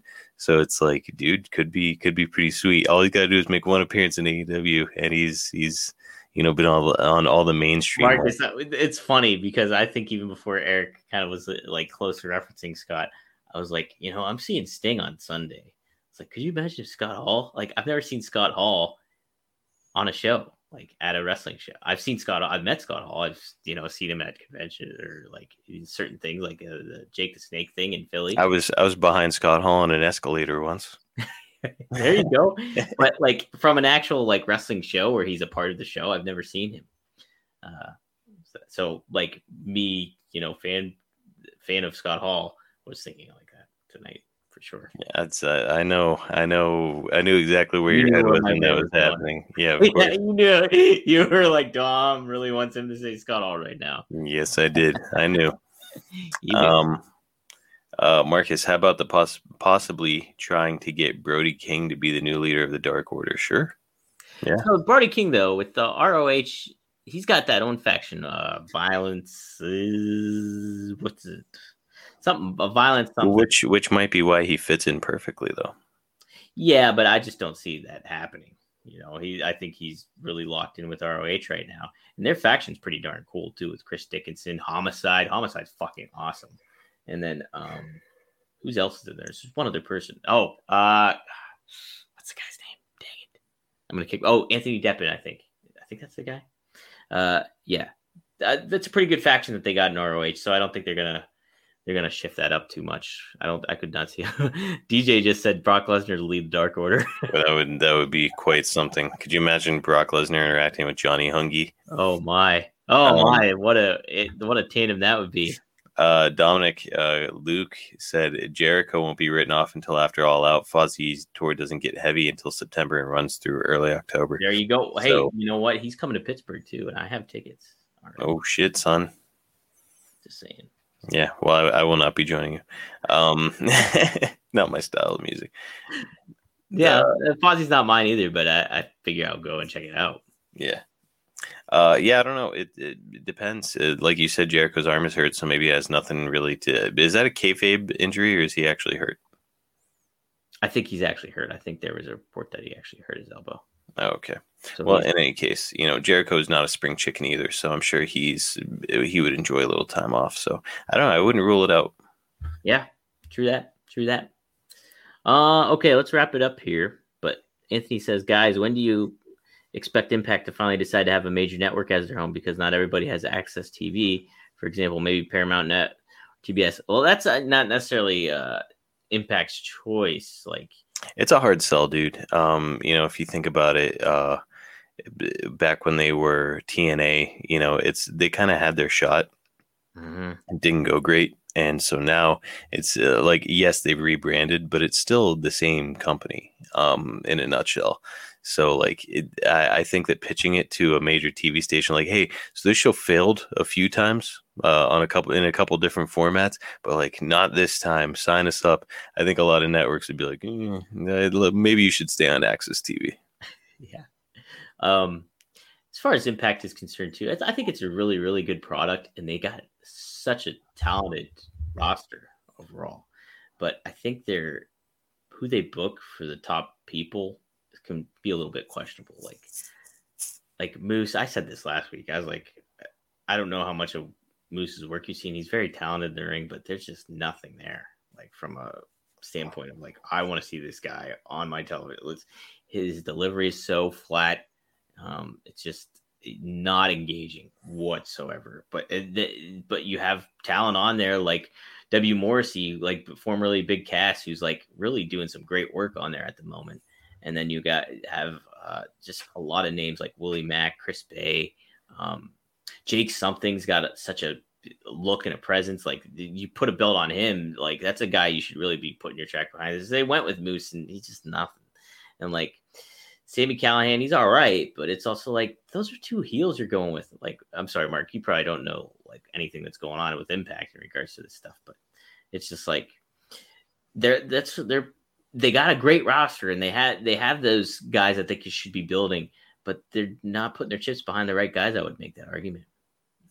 Uh, yeah, I don't watch enough of it to really speak intelligently on it, but uh, Luke, I think, made a good point here. I I think there's a possibility that AEW could eventually buy them out. Um, Yeah. you know, if the product isn't doing well, um, and there's all the talent over there, like Brian Myers, Matt Cardona, and all these people, it's like it, uh, it would certainly be tempting to uh, to to buy them if they decide to go up for sale. Uh, Anthony has asked, uh, "Who would you put in the Sammy Guevara spot if Sammy became the leader of the inner circle?" Um, I th- I'd like to see somebody like uh, a heel version of Griff, Griff Garrison or uh, or uh, Brian Pillman Jr. You know, But Marcus, they're staying babyface. I know, but like, let's say that we. Oh, you're saying that the inner circle is staying babyface. Yeah, why would they turn heel? Like they were just heel for since their inception. So now it's like this is a fresh thing as their babyface. Oh, well, yeah. I mean, as far as adding somebody new, I don't know. It's uh, maybe yeah, that's a tough thing. I was like, maybe maybe it could be a spot for Big Shotty Lee or something. see where, where's those ties come in. Like I would like to see some sort of tie that uh, like relationship, whether it was a positive or negative relationship that an inner circle had with somebody, and then they get incorporated into it. Uh, it's that's a tough thing. Uh you know, maybe if you had a big return or uh, somebody a big debut that people are familiar with the name, you get them in the mix. Maybe that'd be kind of cool. Um, I think Sammy to put Sammy I don't think Sammy's at that point where it's like you can replace Sammy, like it, like fill that role because he's still that young talent. He still fills that role. So Right, the young brash Yeah. guy, and I think it's cool to the put him in the position of like, hey, I'm the interim leader at the moment, but to incorporate somebody to fill his role, I, I don't know if that would. Luke, Luke is saying, "Who's Griff Garrison?" That's Varsity Blondes, man. yeah, Varsity That's Blonde. uh, Brian Pillman's uh, tag team partner. The got big that tall good kid. hair, man. Big tall kid hair. with the great hair. yeah. So Uh, Cody, Lance Archer, Sting. I don't know if any of those guys fit. Yeah, none of uh, those guys really circle. that you could maybe if you handled it right, maybe you could make Cody kind of work, but he's got the Nightmare family and all that stuff. So, um, Yeah, I don't know. And you know, if if they lose and Jericho goes away, then the inner circle's gone. So do you start a new faction? oh, Luke was just making a joke. He was like, "It's the Ryback joke." Oh, okay. uh, how about Ryback as a special entry No. in the? Uh... I knew that was going to be a reaction. yeah, he's he puts out some questionable tweets at times. I don't, I don't know that Tony Khan uh, has a has a place for him there. Uh, like he he said he read the secret, and then he goes against everything about the secret, like how he handles himself on on social media. Yeah, Dylan McQueen. Uh, I like the name. I don't know too much about him yet, honestly. I I haven't seen his work on Dark or Elevation. Um, as far as putting in again, I just don't think somebody young would fit in the inner circle at this moment. In in time. in my opinion, if the inner circle loses this match and Jericho goes away, um, the inner circle just needs to break up. Yeah, my prediction is that Inner Circle wins on Sunday, and you still get them. I, I think you're probably right. But in any case, Dominic, uh, let's go ahead and wrap it up. We've been doing this for an hour and Dude, 40 might be Our minutes. longest show ever, and we fucking started at midnight. Yeah, it was it was fun though. I, it was cool to interact with everybody, hear everybody's opinions. We appreciate you guys joining us tonight. Uh, join us again next week, Dominic. You're you're on your way to Jacksonville. I'm en route tomorrow. Uh, flight leaves at 3:30 Pittsburgh, and then uh, have a little bit of a layover in Charlotte, Flair Country. Woo! And Oh, then boy. it's down to Jacksonville, where I'm gonna high five Timmy Tebow. Marcus, I had so many votes on that fucking poll. You would not believe it.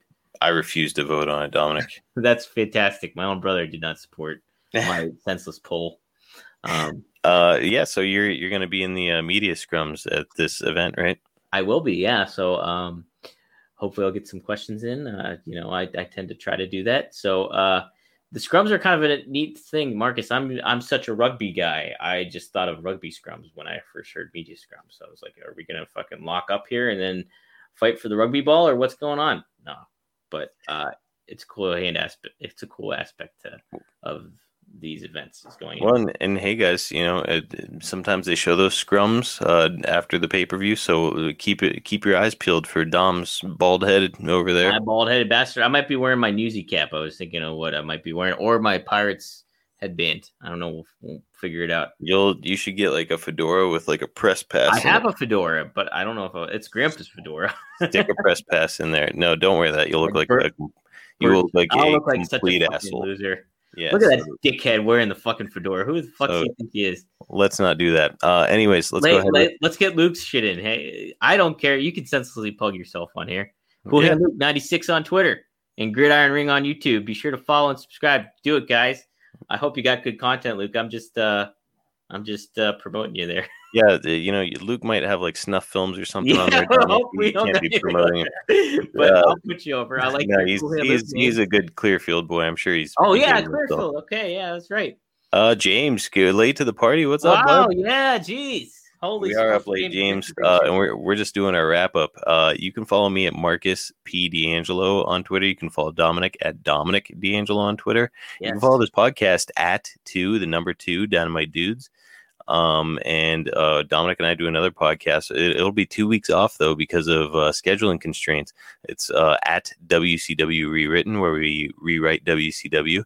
Uh, so uh, give that a, a check out. Real quick, Dominic, let's do our, our ratings and MVPs. Um, so I didn't think this was a great uh, go home show before the pay per view. It wasn't bad. It wasn't great. I'm gonna give it a 4.8, kind of like right down the middle. Mark, that's pretty damn low. Yeah, it, I, I didn't think there was anything especially special about it. Most of the match outcomes were predictable.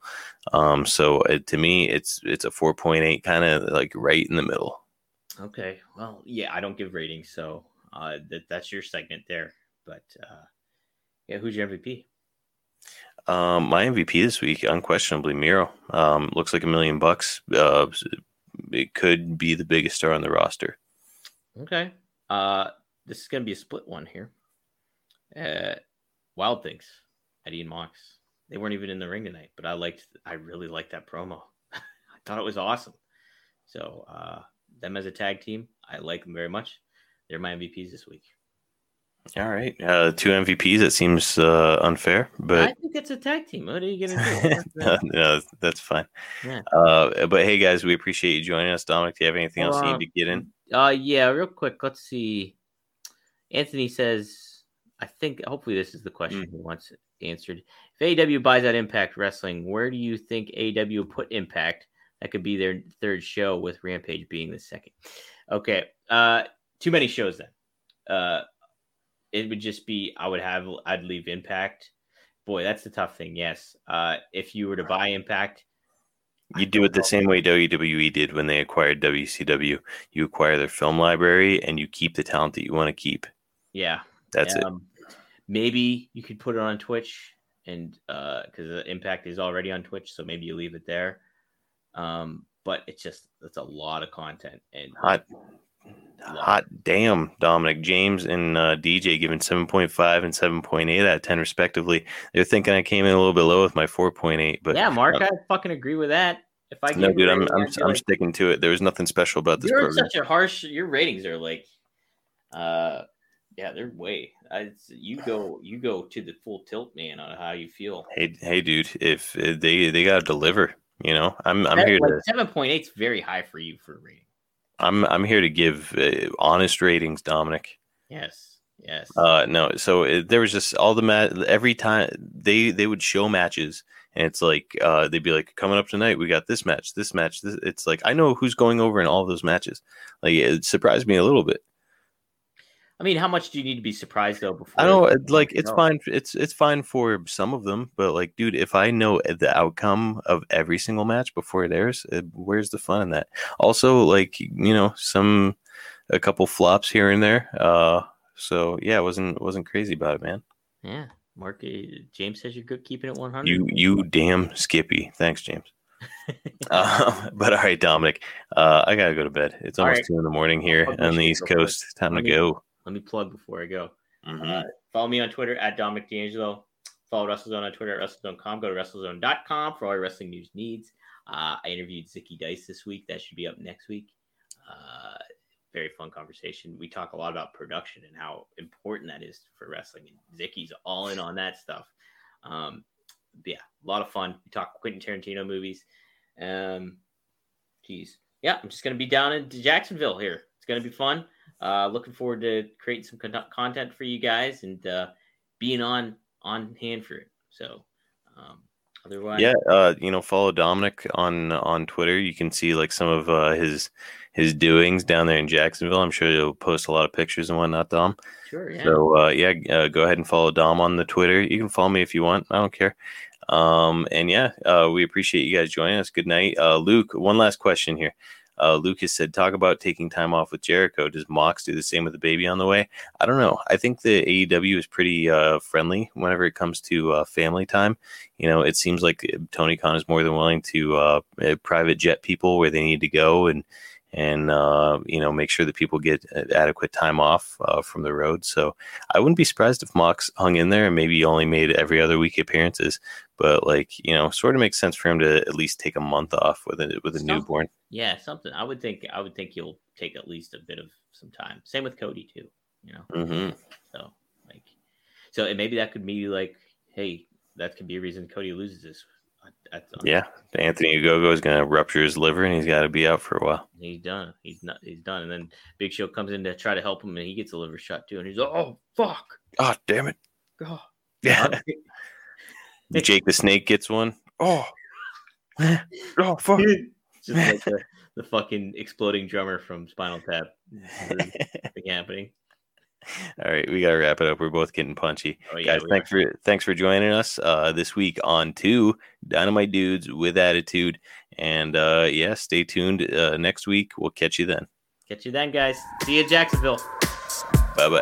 Bye bye.